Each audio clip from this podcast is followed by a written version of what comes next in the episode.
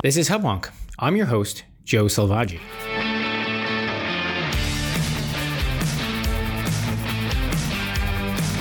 We're trying to invest in kids, and we want to bank as much educational investment as we can. And if, if COVID allows us to do 80% of the school year in person for 80% of kids, that's a huge amount of investment that we ought to be trying to get. Welcome to Hubwonk, a podcast of Pioneer Institute, a think tank in Boston. As the fall approaches, one question looms large for every parent in the Commonwealth Will the schools reopen in September? The answer to this vital question may be the linchpin of our economy and our public health success moving forward. While the waters of the debate have been somewhat muddied by national politics, Massachusetts, with our deep bench of medical and public health expertise, can harness the best science and data to help resolve the school reopening debate. My guest today is Dr. Benjamin Sommers. Dr. Sommers is a practicing primary care internist and professor of medicine at Brigham and Women's Hospital and Harvard Medical School. He received a PhD in health policy from Harvard and an MD from Harvard Medical School. On July 20th, Dr. Sommers, along with three other professors from the Harvard School of Public Health, co authored a Boston Globe op ed entitled Listen to the Science and Reopen Schools. This outlined a scientific case for his argument. Dr. Sommers will share his views on how the science of the novel coronavirus should inform our decision to open. My co host today is Pioneer Institute's Rebekah Paxton. Rebekah has been researching the impact of the novel coronavirus on the health and economy of Massachusetts. Welcome to the show, Rebekah. Hi, Joe. Thanks so much for having me. Well, Rebekah, you've been studying the deep impact the, the epidemic is having on all of us in Massachusetts. What are you seeing now in broad terms how important do you feel schools reopening will be? And what would you like to have answered by Dr. Sommers? So, we continue to see the Bay State slowly reopening while health metrics seem to be heading in the right direction. Um, and I think continuing reopening is going to be contingent on getting kids back to school so that parents can return in person to their full time jobs. Um, I'm really interested in hearing from Dr. Sommers about what the data tells us about the feasibility of reopening, because right now we're hearing a lot of political chatter. Indeed, uh, there seems to be a debate raging uh, on every uh, corner. So, uh, this is top of mind for many of our listeners and many of the folks out there in, in Massachusetts uh, looking at the fall. So, when we return, uh, we'll be joined by Dr. Benjamin Sommers of Harvard Medical School.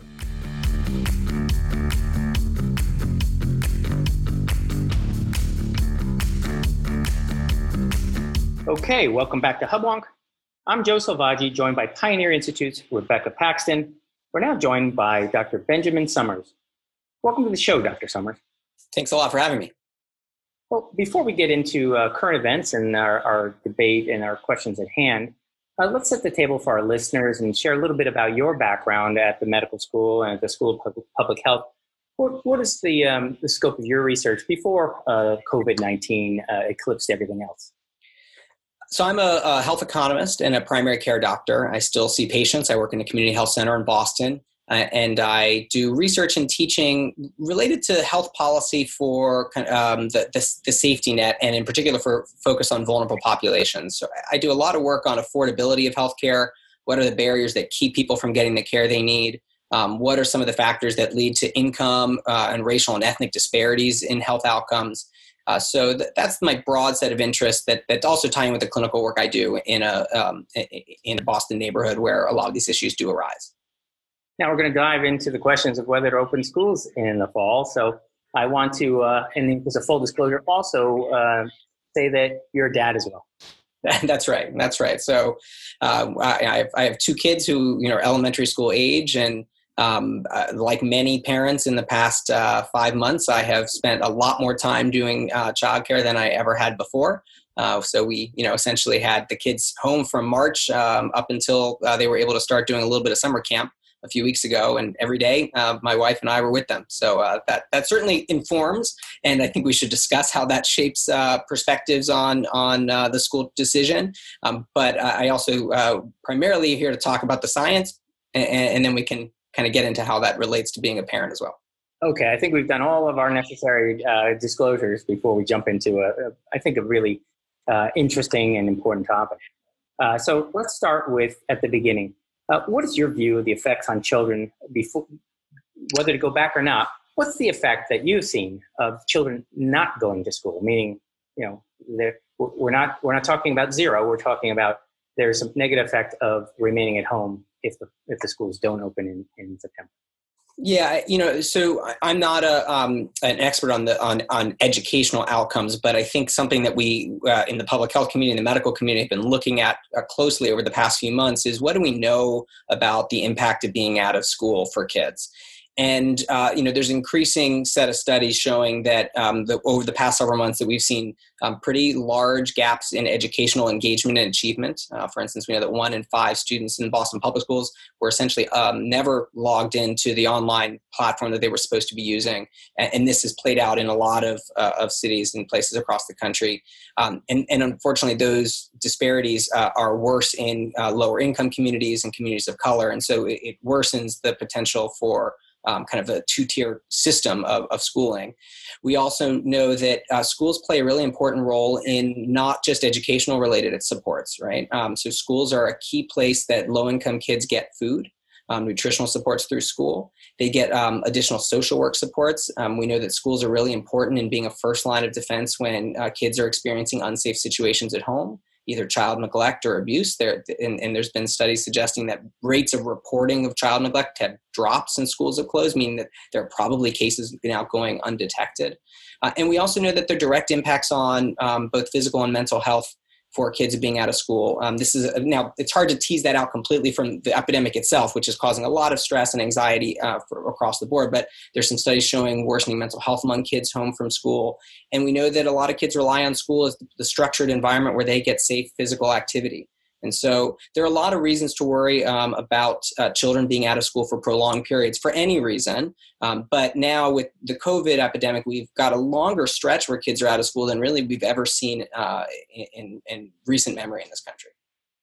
So now we've talked about the risks of not opening. Now let's get into really the meat of our, uh, our conversation today. Let's start with what are the uh, risks of opening? So as a scientist, uh, what are your views on the risks of children attending class? Yeah. So uh, the first thing to say is it, a lot of this depends greatly on the context. And by that, I mean what's going to go on in the school, how is the school going to be structured, what kind of safeguards are in place. And it also depends a lot on what's going on in the community outside the school. So I'll, I'll come back to that. Um, but the, the first thing to know is that we have a fair bit of evidence now that we didn't have six months ago about how coronavirus in particular plays out um, in transmission among children compared to adults unlike a lot of other viral illnesses and respiratory illnesses, children seem to be appear to be significantly less likely to both acquire the uh, infection in the first place and certainly for younger children less likely to transmit it. For older children there's some newer data that suggests that they, they may be similar in their rates of transmission as adults. But the fact that kids are less likely to get infected in the first place is really key in understanding school-based dynamics of, of, of transmission and then we also know that even when infected, kids are far less likely to experience the kind of serious complications like hospitalizations and death that we've seen uh, that ca- have caused this huge public health toll uh, in, in the country as a whole. So uh, the short answer is that children are at far lower risk for getting sick and far lower risk for getting seriously sick. But that's not zero risk. And it's going to be completely proportional to how much virus is there in a community. And so if you were looking at a place where there are you know um, thousands of new cases being uh, diagnosed each day and on the rise as we see in several states kind of especially in the sun belt the rates there are going to be far higher than if you return to school where we're past the peak and where the community rates have fallen you know to to 10 20% of where they were at, at their worst. So you have to kind of take both of those pictures, pictures into account. What's happening outside of school and what's going to happen inside school.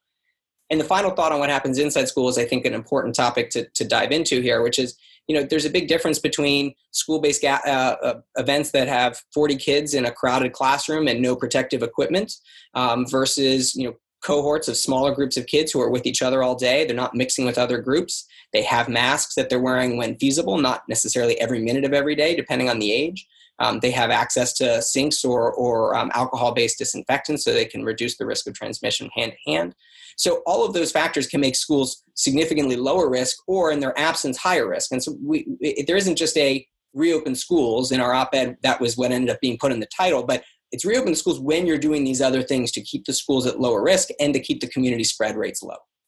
I want to go deeper into each of those uh, issues that you described, uh, but we're just laying out the, the, broad strokes here in the beginning. I, uh, there's not just children in these schools, uh, there's teachers and administrators. Um, so, does your science or um, your analysis give us a sense of these children who are less likely to be sick and less likely to um, experience symptoms and, and uh, complications?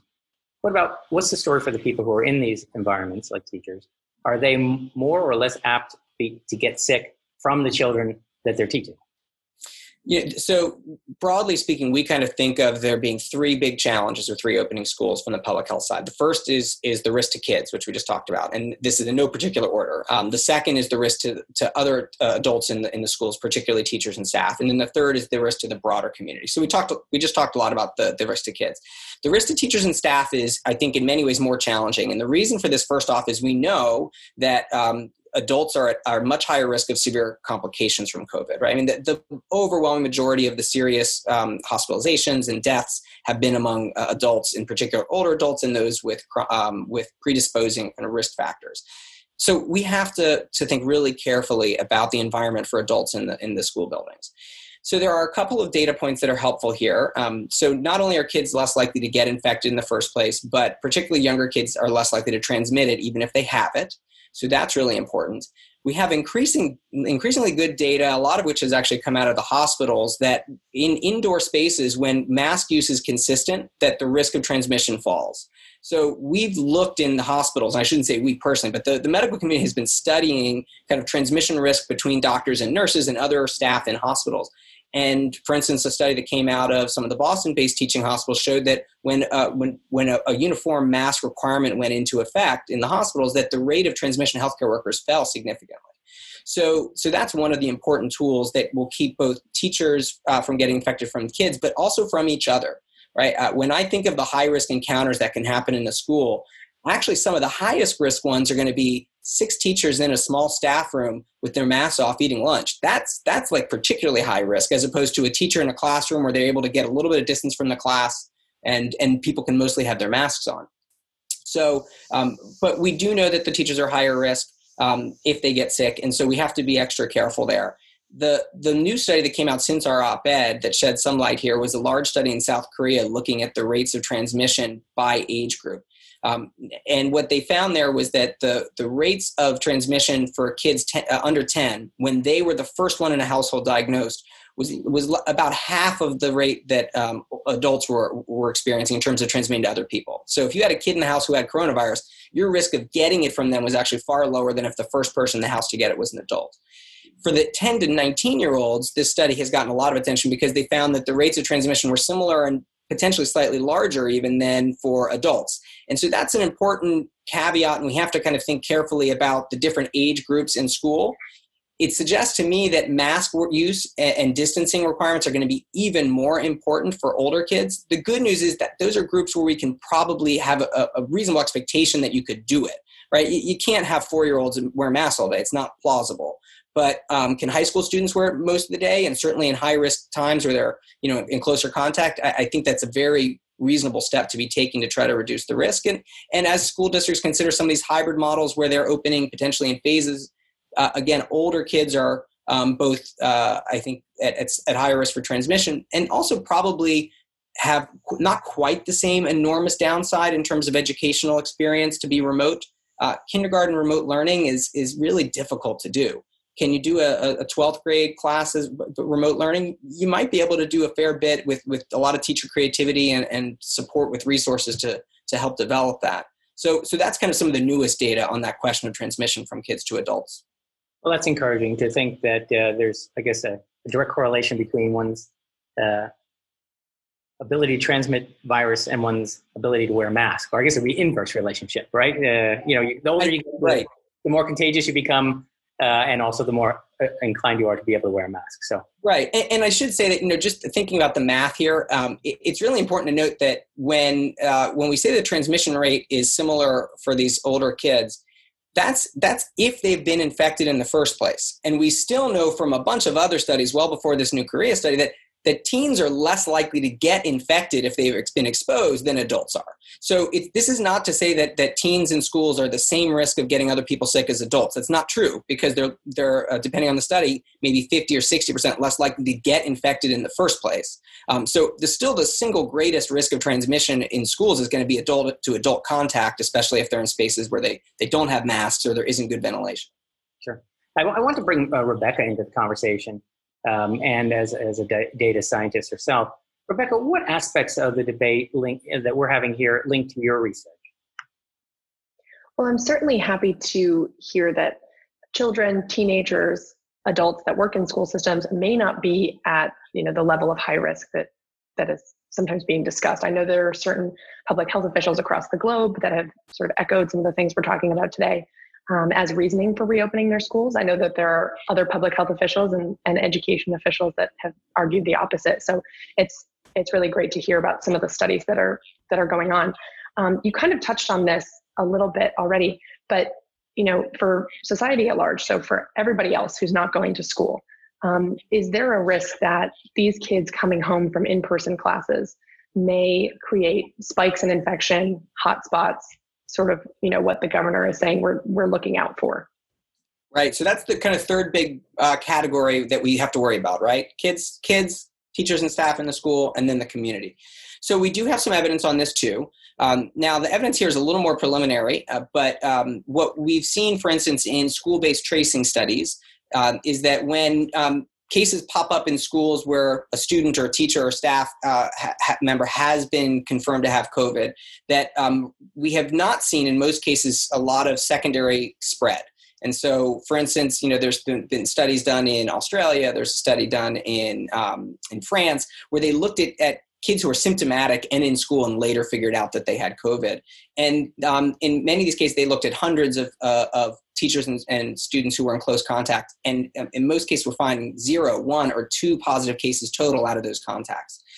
And then more broadly, there have been a handful of studies that have looked at school closures as one of the tools in the kind of social distancing tool, toolkit that policymakers have what we know from these studies in general is that physical distancing and things like you know uh, shutdowns and closures in the aggregate have been very important and successful at reducing the spread of covid.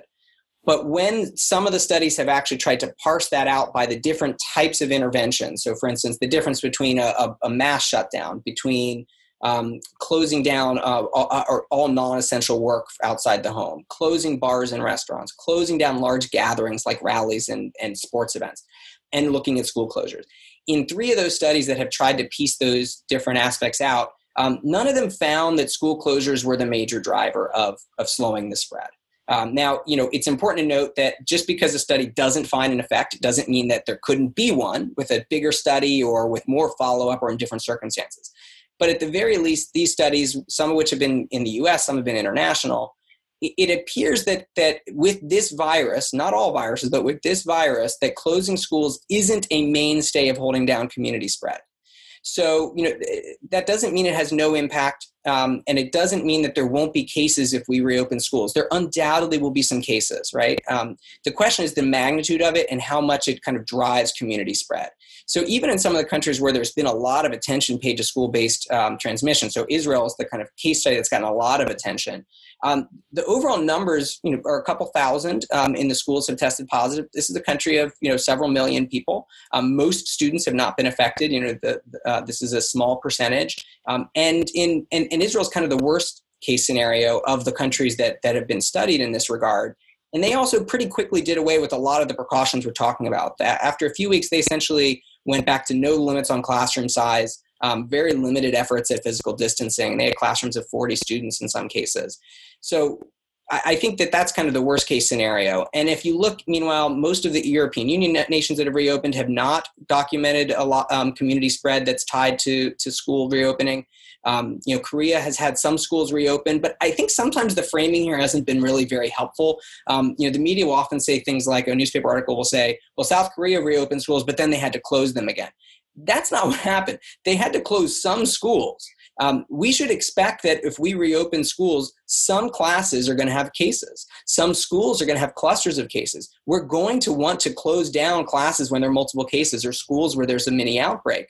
Uh, but that doesn't mean it was a waste for everyone else to school it. I mean, you kind of think of this as we're trying to invest in kids and we want to bank as much educational investment as we can.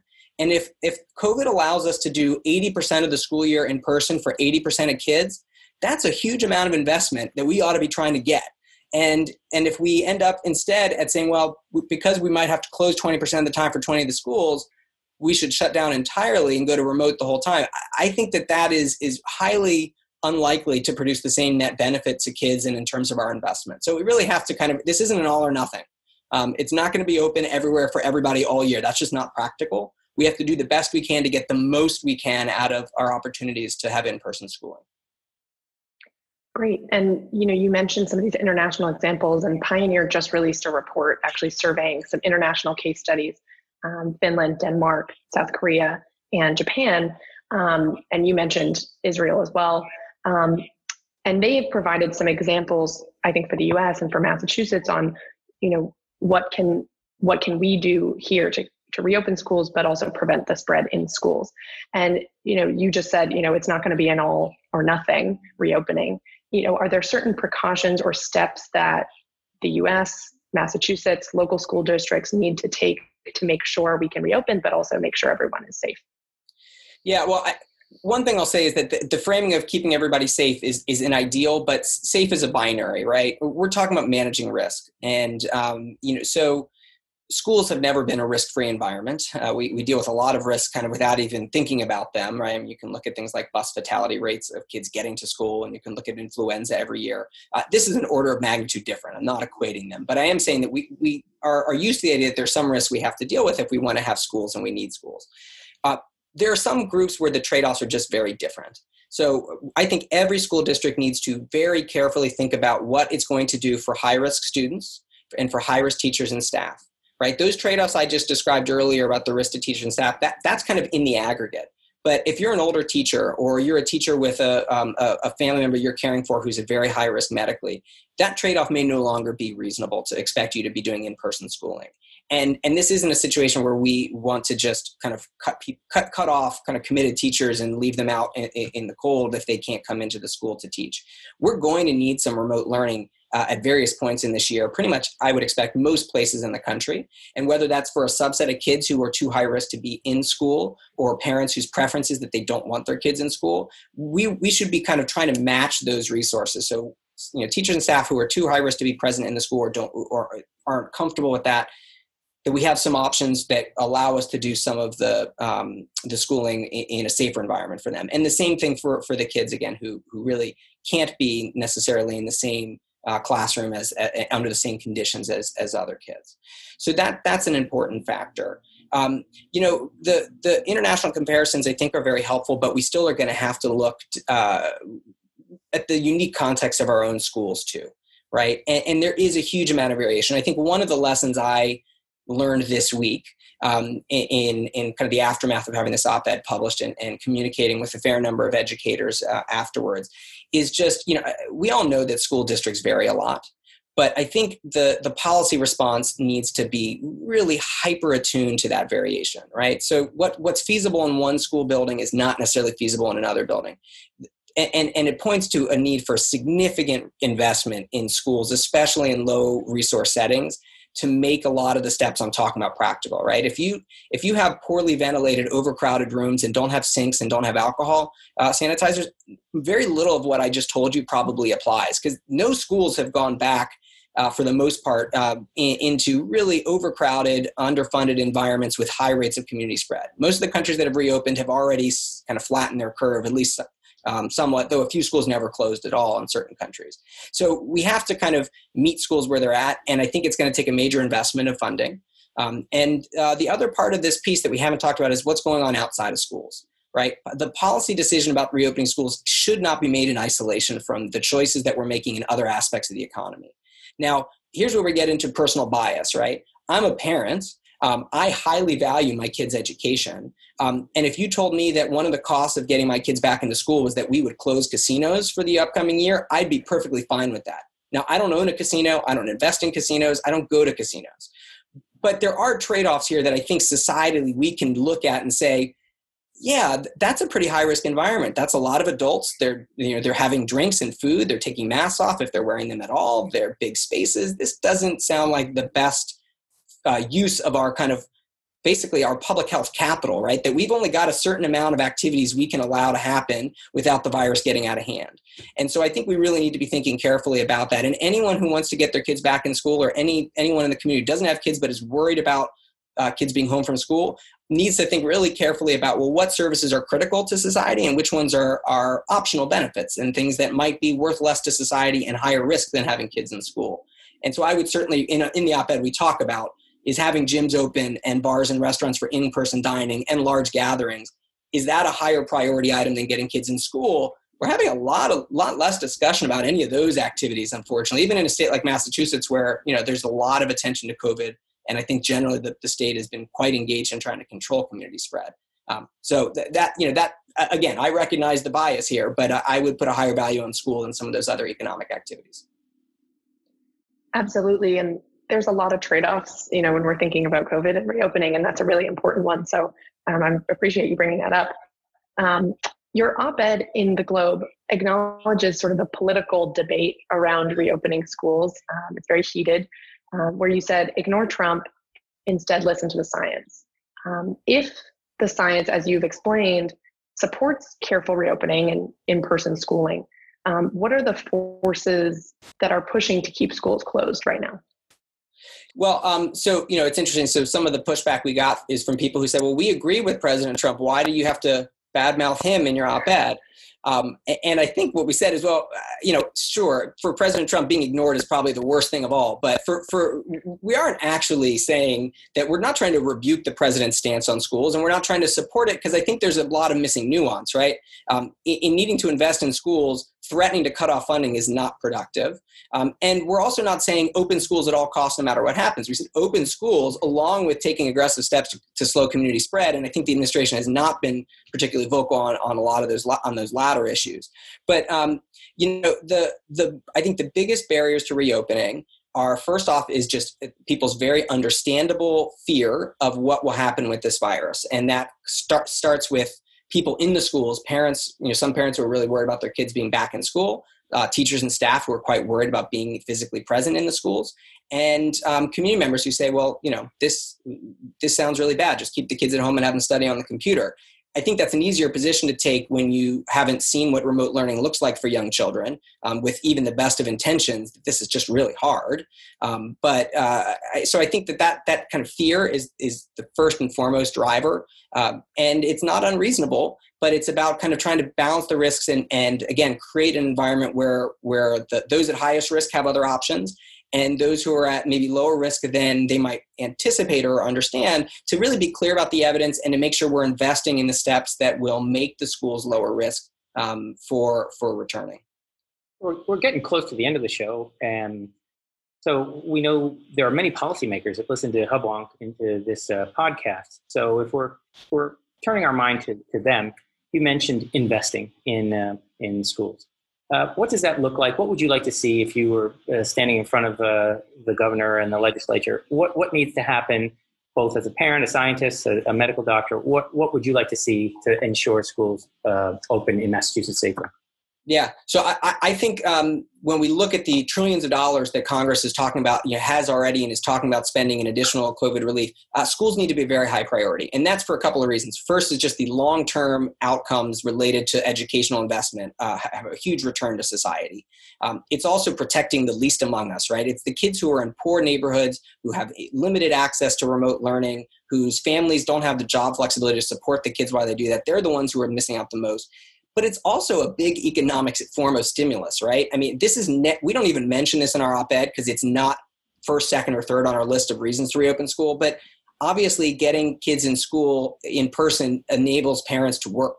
Um, and so, if you're trying to kind of boost the economy through a stimulus bill, it's a it's a wise investment to not just spend 50 billion but some educators uh, uh, uh, analysis has suggested that 250 or 300 billion in federal funding might be needed to get most schools to the place they need to be um, to, to have uh, lower risk reopening. So this isn't a time to go skimpy on school investment. Um, so that would be one thing. I would also like to see us having much more deliberate conversations about how how all of the phases of reopening interact. Um, that you know, so we we can't sit and get breathless and argue till we're red in the face about reopening schools unless we're also going to talk about all of the other aspects of reopening that are going on that actually may in some cases be higher risk and make it harder to reopen schools. So I would like us to really carefully be looking at that.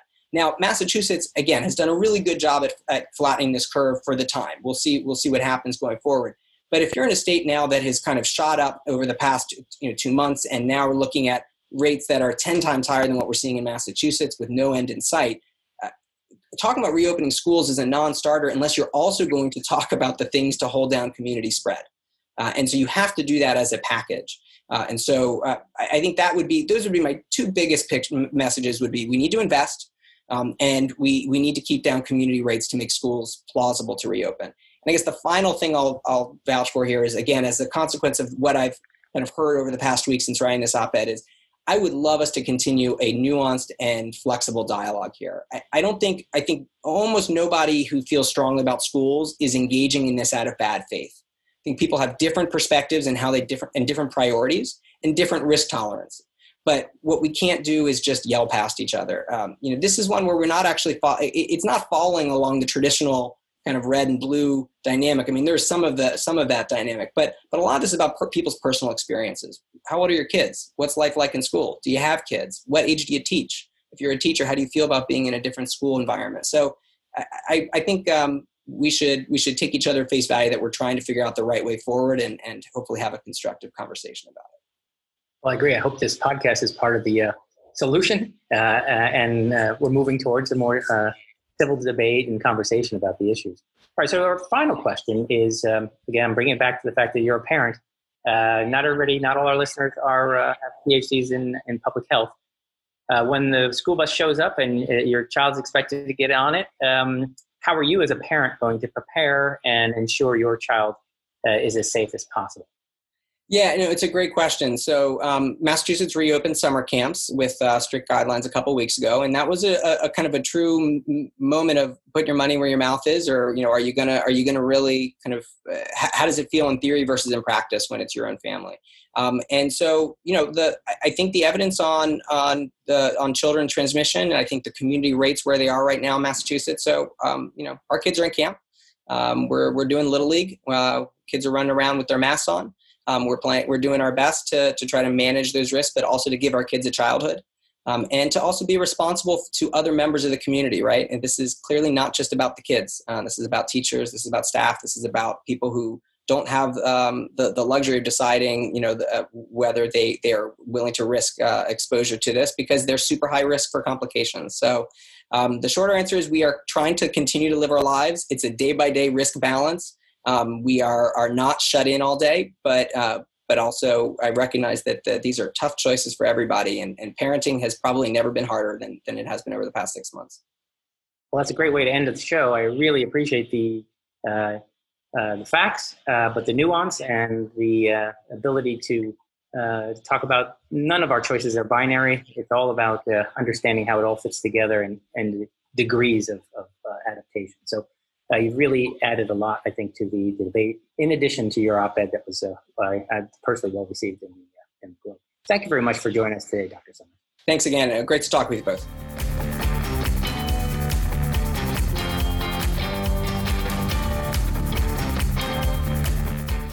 Okay, we're back. I'm joined by Pioneer Institute's Rebekah Paxton. Uh, I really thought that was a great conversation uh, and answered a lot of questions for me. What were your impressions, Rebekah? I was really uh, left with the idea of the trade offs that we are all thinking about, we've been thinking about since March. Um, and I think it was really great to hear his take on what we should be thinking about if we're going to prioritize um, reopening schools in person, um, what we should be thinking about in other areas of reopening, um, and how to balance all of those choices that we're going to make. Yes, and uh, I, I don't know if it was a plug for Hubwonk, but he seemed to suggest that this topic deserves a lot of conversation, a lot of nuance, a lot of introducing uh, the science uh, at many different levels. And um, we haven't been doing much of that lately. So I hope uh, this conversation goes a long way to helping policymakers and parents understand what they should do in the fall. So thank you very much for joining us again on the show, Rebekah. Absolutely. Thanks for having me back.